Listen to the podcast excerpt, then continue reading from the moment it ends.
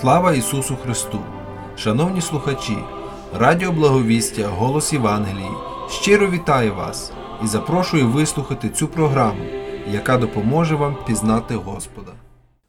Шановні радіослухачі, в неділю, 18 грудня о 3 годині пополудні, буде проходити Christmas Village на території Першої української Євангельсько-Баптистської церкви міста Філадельфії за адресою 9610 North East Avenue. Щиро запрошуємо вас приєднатись до святкування Різдва Христового, де ми разом зможемо поспілкуватися з українською громадою, колядувати, споживати смачну їжу, зігрітися кавою або чаєм навколо вогнища. Діти будуть мати час рукоділля та отримають подарунки. Вхід вільний. Чекаємо на вас.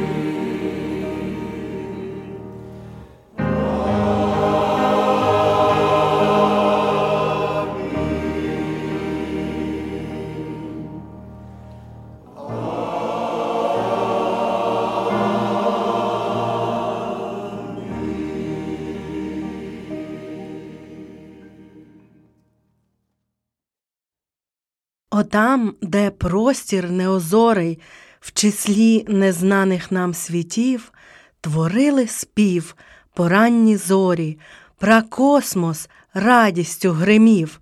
Про це нам з Біблії відомо, про це Бог Йову знати дав. Могутньо він, творець, в нічому земні основи закладав. Ні, не залізні, не бетонні, навіть невидимі очам, суперміцні й довгосезонні, непояснимі майже нам. На них земля пуста, порожня, а непроглядна, як пітьма. Навести приклада не можна, на це добірних слів нема. Немов космічна завірюха низала простір, час настав, то Бог Отець в особі духа дивні орбіти прокладав. У темноті, отак без світла, чи ж не страшна йому пітьма? О, ні, він Бог, а Бог є світло, для нього темряви нема. Так творча мудрість пильнувала, не допускала, щоб земля десь у космічну прірву впала, як недоросле пташеня. Він знав, заселять землю люди. Він знав, що люди всі згрішать, тоді їм Бог потрібен буде, а в Бозі вічна благодать. Прийшла пора, Христос родився, орбіту єдності проклав, щоб грішник від гріхів звільнився і життя у небі вічне мав. Ота Ісусова орбіта через Голгофу пролягла, а нам земні скорботні літа у славну вічність простягла. Так Божий Дух аж до сьогодні орбіти єдності снує. Це дивовижа надприродня, блаженство це моє і твоє, орбіти єдності, мир з Богом, слова, як стежечка прямі, але є й остороге слово. Хто ще не з Богом, то в пітьмі. Чи ми не чули, чи не знали, Він, Дух Святий, правдивий Бог, наш архипастир досконалий, єдиний Бог в особах трьох. Святого Духа світло сяє, Господня сила, як колись, з пітьми гріха ще й ще спасає, благає, друже, озовись. Гукни, гукни до мене, Бога, хай оживе душа твоя, від мене прийде допомога, яка веде у царство дня. Під небом іншого немає, а в Бозі милості глибінь, лиш Він про душі наші дбає, йому хвала і честь. Амінь.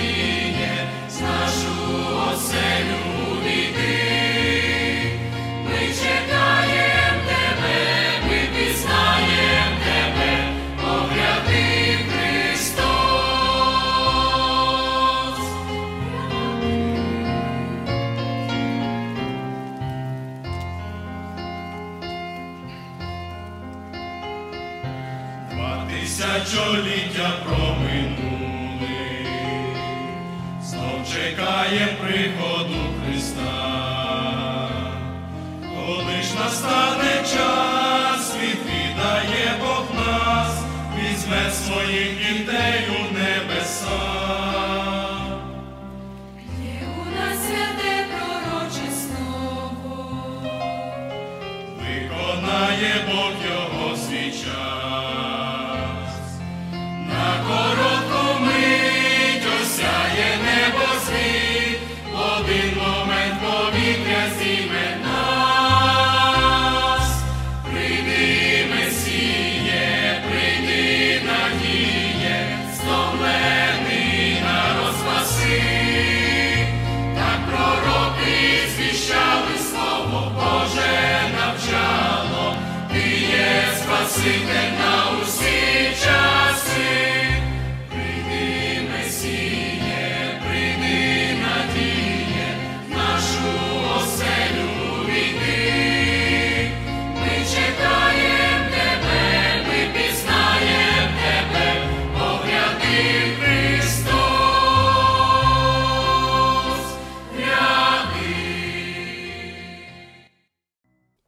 Слава Ісусу Христу, дорогі слухачі! Знову маю чудову нагоду та привілей поділитися з вами моїми роздумами зі святої книги Біблії. Слово Боже є живе та діяльне і має силу змінити життя будь-якої людини. Слово Боже є засіб, який єднає нас і відкриває нам Творця Всесвіту. Для християн всієї планети приходить сезон святкування великого свята, народження нашого Спасителя Ісуса Христа. Свято народження є радісним та світлим святом, яке набуло вже дуже великої популярності навіть у фінансових сферах, адже мільйони доларів буде витрачено на подарунки. Але для нас, християн, найбільший подарунок це прихід Месії на землю, щоб відкупити людство від гріхів.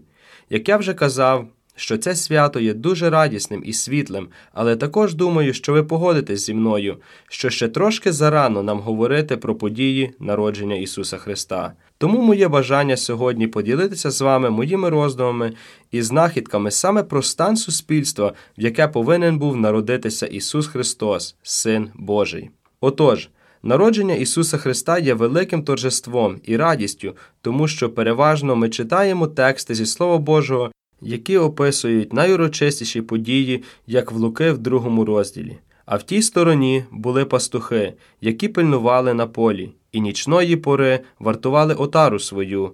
Аж ось ангел Господній з'явився коло них, і слава Господня осяяла їх. І вони перестрашились страхом великим. Та ангел промовив до них: Не лякайтесь, бо я ось благовіщу вам радість велику, що станеться людям усім. Бо сьогодні, в Давидовім місті, народився для вас Спаситель, який є Христос Господь. А ось вам ознака дитину сповиту ви знайдете, що в яслах лежатиме. І ось раптом з'явилася з ангелом сила велика небесного війська, що Бога хвалили й казали: Слава Богу на висоті, і на землі мир, у людях добра воля. Чудова велична картина вимальовується в нашому розумі, і це правильно. Але чи задавали ви собі колись питання, чому так часто в Біблії, коли говориться про народження, йде словосполучення як народився Спаситель, князь миру, добрий порадник, слово Еммануїл, що означає Бог з нами? Невже людству потрібен був Спаситель, той, хто приніс мир, давав добрі поради і завжди був поруч? Невже нам сьогодні потрібен хтось, хто володіє всіма цими якостями? Саме про це ми сьогодні пороздумуємо. Щоб нам трішки краще зрозуміти стан суспільства в час народження Ісуса Христа, варто заглянути в старий заповіт і пророків, де чітко прописано саме, яким був світ перед приходом Месії. Тому давайте разом відкриємо книгу Ісая, 9 розділ, і прочитаємо другий текст. Народ, який в темряві ходить, світло велике побачить, і над тими, хто сидить у краю тіні смерти, світло засяє над ними. Ісая в своїм пророцтві про народження Ісуса Христа відкриває нам, що люди ходили в темряві і сиділи в краю тіні смерти. Як на мене, це досить погане становище, в якому може жити людина.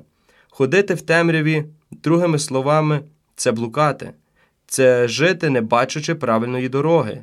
І також народ цей перебував в стані духовної смерті, великого духовного, а також і морального занепаду. Чому Ісая так описує стан ізраїльського народу? І чому світло в даному тексті є таким цінним і прообразом життя, прообразом Ісуса Христа, який і є світлом? Варто згадати нам стосунки ізраїльського народу з Богом. Якщо пригадуєте, ці стосунки були дуже подібні до так званого ролеркостеру або американських гірок, де немає прямої дороги, завжди то вверх, то вниз. Щось подібне було зі стосунками Ізраїля з Богом. Послух цього народу до Бога був дуже тимчасовим. Народ дуже часто падав гріх і відходив від Бога. Але Бог по своїй милості продовжував говорити до людей через царів та пророків. Отець Небесний не раз нагадував, що прийде на землю Месія, який спасе людство, і це дуже гарно озвучено в пророка Михея в п'ятому розділі другому вірші. А ти, Віфлеєме Єфрате, хоч малий ти у тисячах юди, і з тебе мені вийде той, що буде владика в Ізраїлі, і віддав на постання його від днів віковічних. Люди не могли виконати закону, і тому Бог дає обітницю Месії, який прийде, щоб визволити від рабства гріха і дати нове життя. Але запекле людське серце завжди бунтує проти Бога, і Бог дуже часто через пророків попереджував і просив, щоб народ навернувся на правильну дорогу. Текст, який записаний в пророка Малахії в першому розділі з першого по шостий текст, говорить наступні слова: Шанує син батька, а раб свого пана. Та якщо я вам батько, де пошана моя? А якщо я вам пан, де страх передо мною, говорить Господь Саваот. Священники, що погорджуєте моїм іменем, та й кажете, чим ми погордили іменням твоїм? На жертівник мій ви приносите хліб занечищений і кажете, чим тебе ми зневажили? Тим, що кажете ви, трапеза Господня, вона погорджена, і коли ви приносите в жертву сліпе, це не зле? І як кульгаве та хворе приносите, чи ж це не зле?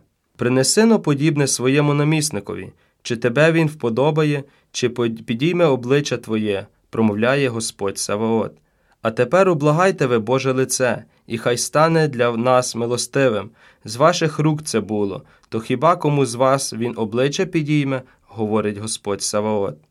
Саме Малахія нам відкриває ближче і пояснює стан людства, про який пророкував Ісая. Люди ходили в темряві, блукали, не слухаючи добрих порад від Бога. Люди були самолюбні і догоджали лише самим собі, а все зле віддавали для Бога. І стається дуже страшна річ.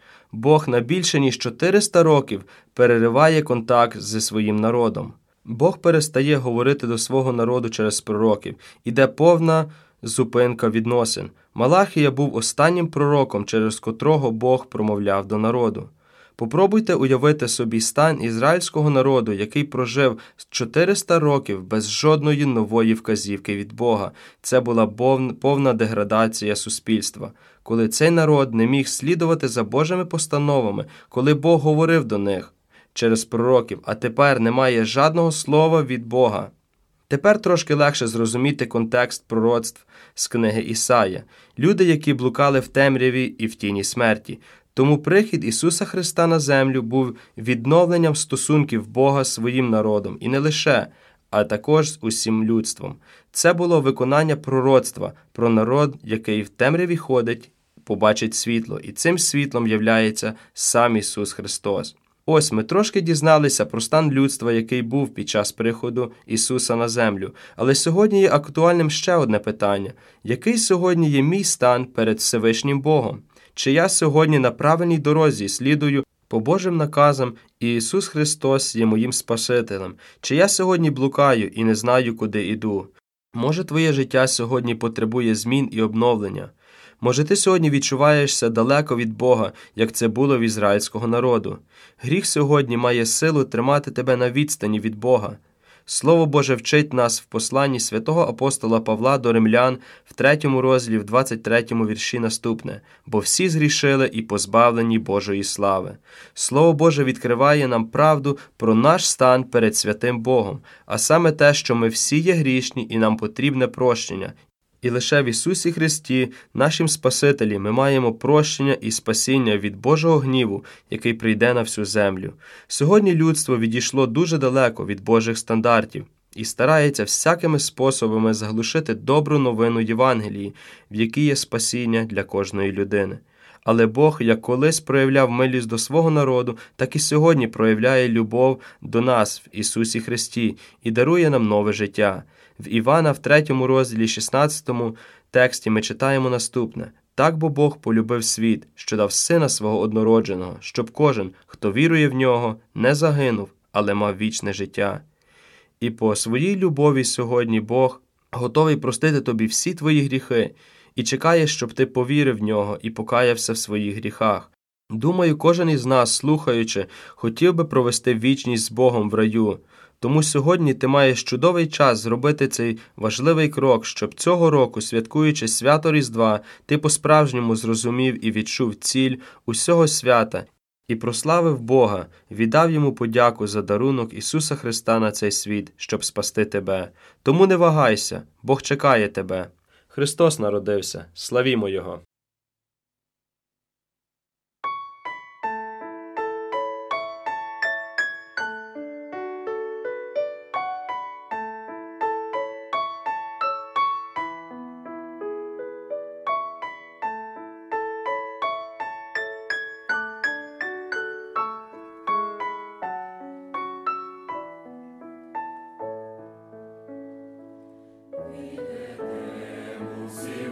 to me.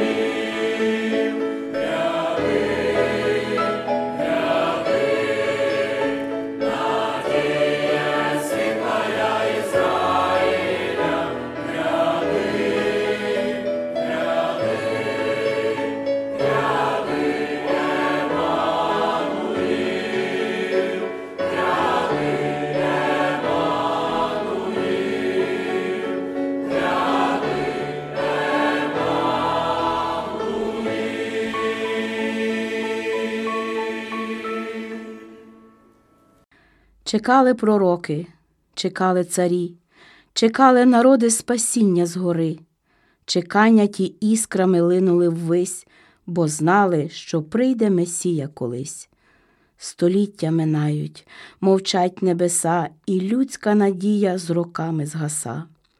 Усюди невіри, гнітючий туман, і раптом Бог здійснює дивний свій план. Христос народився, всі славмо Його. Прийшов Він для щастя Твого і мого. Це щастя не тільки отут, на землі, воно буде вічно в небесній хвалі. Для нас, як Спаситель, Він з неба зійшов, за нас на Голгофі пролив святу кров. Так, друже, для щастя Твого і мого Христос народився, тож славмо Його.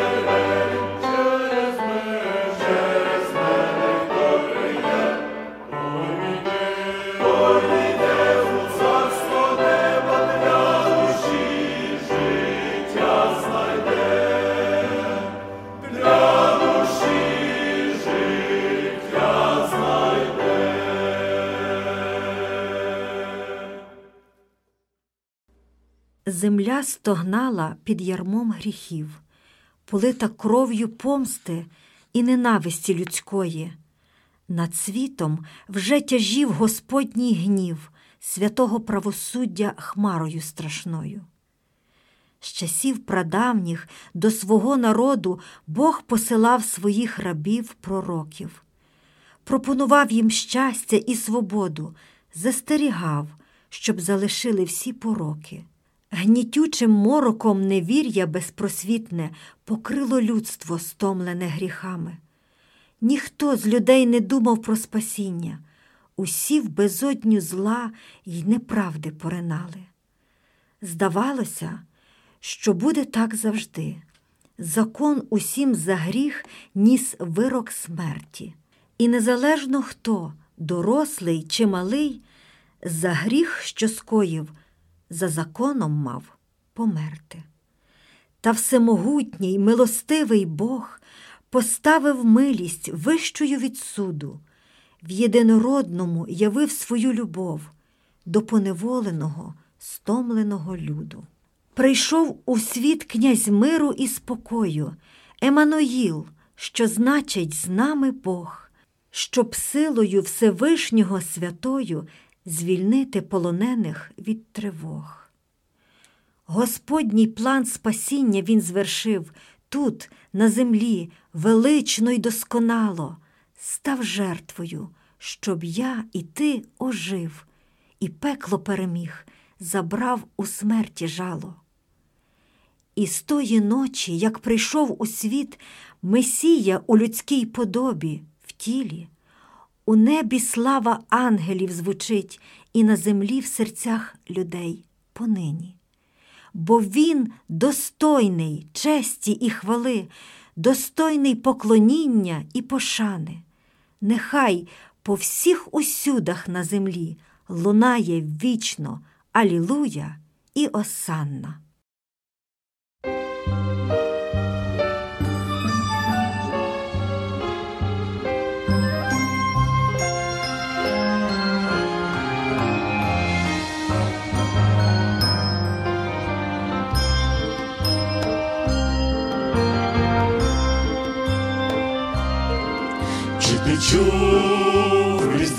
Дзвін, що луна вночі, чи ти бачив світло це, що небо огортав тиші, що ти радість відчував, як дізнався про дитя святе, чи ти чув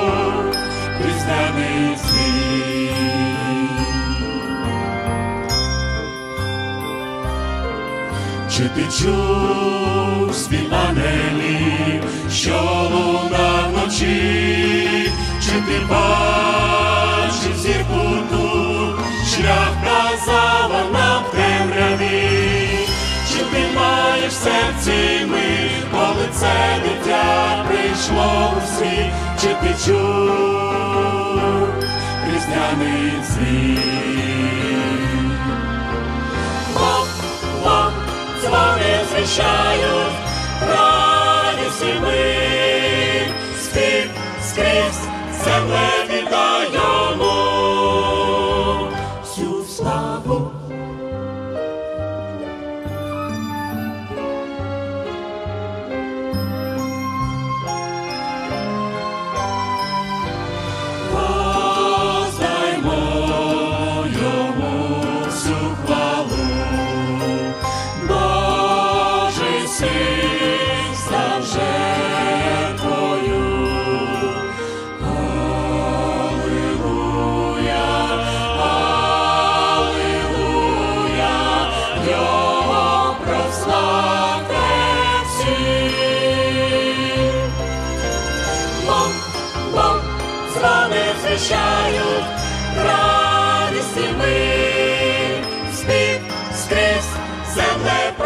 Христа. Чи ти чув різдвяний що луна вночі, чи ти бачив світло що небо огортав тиші? Чи ти радість відчував, як дізнався про дитя чи ти чув різдвяний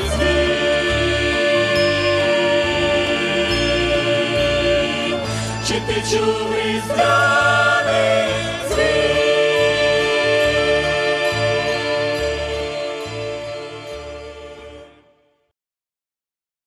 Друге послання святого апостола Павла до Тимофія. Розділ четвертий. А дух ясно говорить, що від віри відступляться дехто в останні часи, ті, хто слухає духів підступних і наук демонів, хто в лицемірстві говорить неправду і спалив сумління своє, хто одружуватися забороняє, наказує стримуватися від їжі, яку Бог створив на поживу з подякою віруючим та тим, хто правду пізнав. Кожне бо Боже твориво добре, і ніщо не негідне, що приймаємо з подякою, воно бо освячується Божим Словом і молитвою. Як будеш оце подавати братам, то будеш ти добрий служитель Христа Ісуса, годований словами віри та доброї науки, що за нею слідом ти пішов.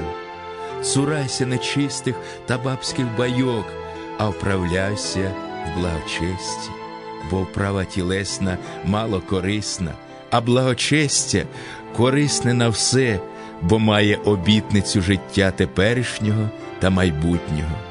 Вірне це слово і гідне всякого прийняття, бо на це ми й працюємо і зносимо ганьбу, що надію кладемо на Бога живого, який усім людям Спаситель, найбільше ж для вірних. Наказуй це та навчай. Нехай молодим твоїм віком ніхто не гордує, але будь зразком для вірних у слові, у житті, у любові, у дусі, у вірі, у чистості. Поки прийду я, пильнуй читання, нагадування та науки. Не занедбуй благодатного дара в собі, що був даний тобі за пророцтвом і з покладенням рук пресвітерів. Про це піклуйся, у цім пробувай, щоб успіх твій був явний для всіх. Уважай на самого себе та на науку, тримайся цього, бо чинячи так, ти спасеш і самого себе, і тих, хто тебе слухає.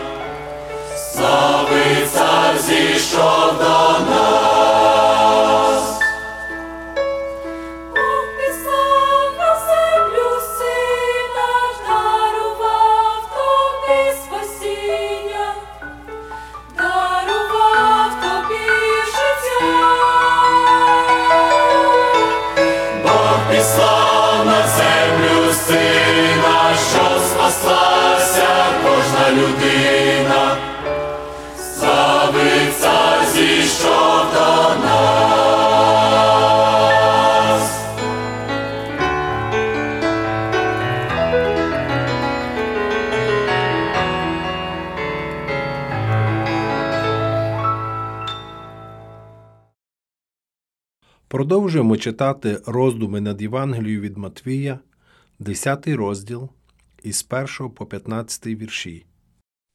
І закликав він дванадцятьох своїх учнів, і владу їм дав над нечистими духами, щоб їх виганяли вони, щоб уздоровляли всіляку недугу та неміч всіляку.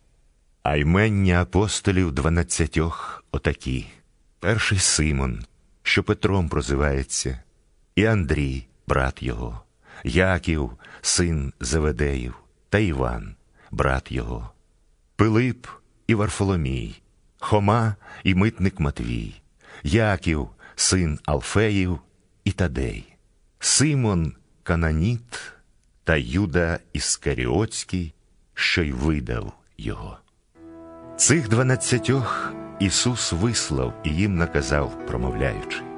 На путь до поган не ходіть, і до самарянського міста не входьте, але йдіть радніш до овечок загинулих дому Ізраїлевого. А ходячи, проповідуйте та говоріть, що наблизилось Царство Небесне. Уздоровляйте недужих, воскрешайте померлих, очищайте прокажених, виганяйте демонів. Ви дармо дістали, дармо й давайте. Не беріть ані золота, ані срібла, ані мідяків до своїх поясів, ані торби в дорогу, ані двох одеж, ні сандаль, ані палиці, бо вартий робітник своєї поживи.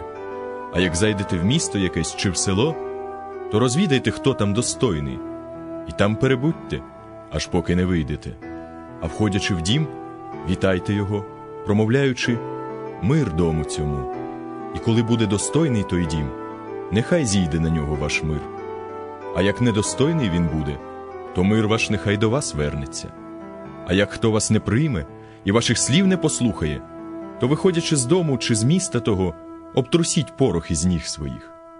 По правді кажу вам, легше буде країні Содомській й Гоморській дня судного, аніж місту тому. Перед нами дуже важкий розділ. У ньому описується перше в історії церкви висвячення в духовний сан. Господь Ісус обирає і посилає на служіння дванадцятьох апостолів. Ми читаємо про перше доручення, яке отримали новобранні Божі служителі. Його дав сам Господь Ісус Христос. Ще ніколи не було такого важливого призначення, ще ніхто не одержував такого важливого доручення. З цього уривку ми можемо винести для себе три уроки. Тож розглянемо їх. По-перше, не всі служителі є спасенними людьми. Наш Господь вибрав апостолом Юду Іскаріота. Ми можемо не сумніватися, що той, хто знає усі серця, знав характер цього чоловіка. Сам Ісус долучив до списку апостолів того, хто потім став зрадником. Ми повинні про це пам'ятати. Високий духовний сан не гарантує спасіння. Серед висвячених служителів можуть бути не народжені згори люди. Не можна їх ідеалізувати, думати, що вони непогрішимі як з точки зору вчення, так і з точки зору служіння. Ми не повинні підносити їх до рангу Христа на землі. Служителі такі самі люди, як і ми з вами. У них так само є недоліки, і їм так само необхідна щоденна благодать. Не слід думати, що вони не здатні на зло і можуть встояти перед будь-якою спокусою. Ми повинні випробовувати їхні вчення Словом Божим йти за ними доти, доки вони йдуть за Христом. Разом з тим, ми повинні молитися за них, щоб вони були послідовниками Якова та Івана, а не Юди Іскаріота. Бути служителем Євангелії серйозне випробування. Отже, служителі потребують нашої молитовної підтримки. По-друге, обов'язок служителя Христа робити добро. Він посланий до загиблих овець, благовістити Євангелію, втішати страждаючих, примножувати радість, його покликання давати, а не брати. Безумовно, це дуже високий стандарт, і тому життя служителя не може бути легким і безтурботним. Він повинен бути готовим пожертвувати тілом і розумом, часом, силою в роботі з покликаними святими, лінь та безтурботність погані якості для будь-якого працівника, а тим більше для наставника душ. Часто люди не розуміють, у чому полягає роль служителя Христа, але набагато гірше, коли цього не розуміють самі служителі. Їх покликання служити людям. Вони повинні не панувати над членами церкви, а співпрацювати з ними і допомагати їм. Як би було добре, якби в церквах краще розуміли ці істини. Більшість хвороб у християнстві виникають саме через хибне уявлення про труд служителя. По-третє, нехтувати Євангелією дуже небезпечно. Легше буде землі Содомській і Гоморській у день суду, ніж тим людям, які чули Євангелію, але не прийняли її. До цієї істини часто ставляться легковажно, однак вона заслуговує на найбільшу увагу. Люди схильні думати, що тільки великі гріхи можуть навіки загубити душу. Однак досить слухати, але не вірити, погоджуватися, але не каятися, приходити до церкви, а не до Христа, щоб зрештою опинитися в гієні вогняній. Усі ми будемо судимі згідно з тим світлом, яке отримали. Усі ми дамо звіт про те, як використовували ті релігійні привілеї, які отримали від Бога. Чути про велике спасіння і не повірити в нього є найбільшим гріхом, який може зробити людина. Як ми ставимось до Євангелії? Це питання повинно хвилювати кожного, хто читає ці рядки. Можливо, ми є високоморальними і благочестивими людьми, які регулярно ходять до церкви. Все це добре, але залишається питання, чи дійсно ми прийняли Божу любов і істину, чи оселився Христос вірою в наших серцях? Якщо ні, тоді ми знаходимося у страшній небезпеці. Тоді наша провина більша від провини жителів Содому і Гомори, які взагалі не чули Євангелію. Одного разу ми можемо пробудитися і побачити, що, незважаючи на всі свої чесноти, ми загубили свої душі для вічності. Нас не спасе те, що ми вели християнський спосіб життя і кожну неділю слухали євангельську проповідь. Ми повинні особисто прийняти Ісуса Христа, повірити в Його істину і укласти з Ним завіт. Ми повинні стати Його служителями і учнями. Без цього проповідь Євангелії тільки збільшить нашу відповідальність, обтяжить нашу провину і, врешті-решт, приведе нас до вічного засудження. Це важко сприйняти, але так говорить Писання. Його слова ясні і однозначні, всі вони істина.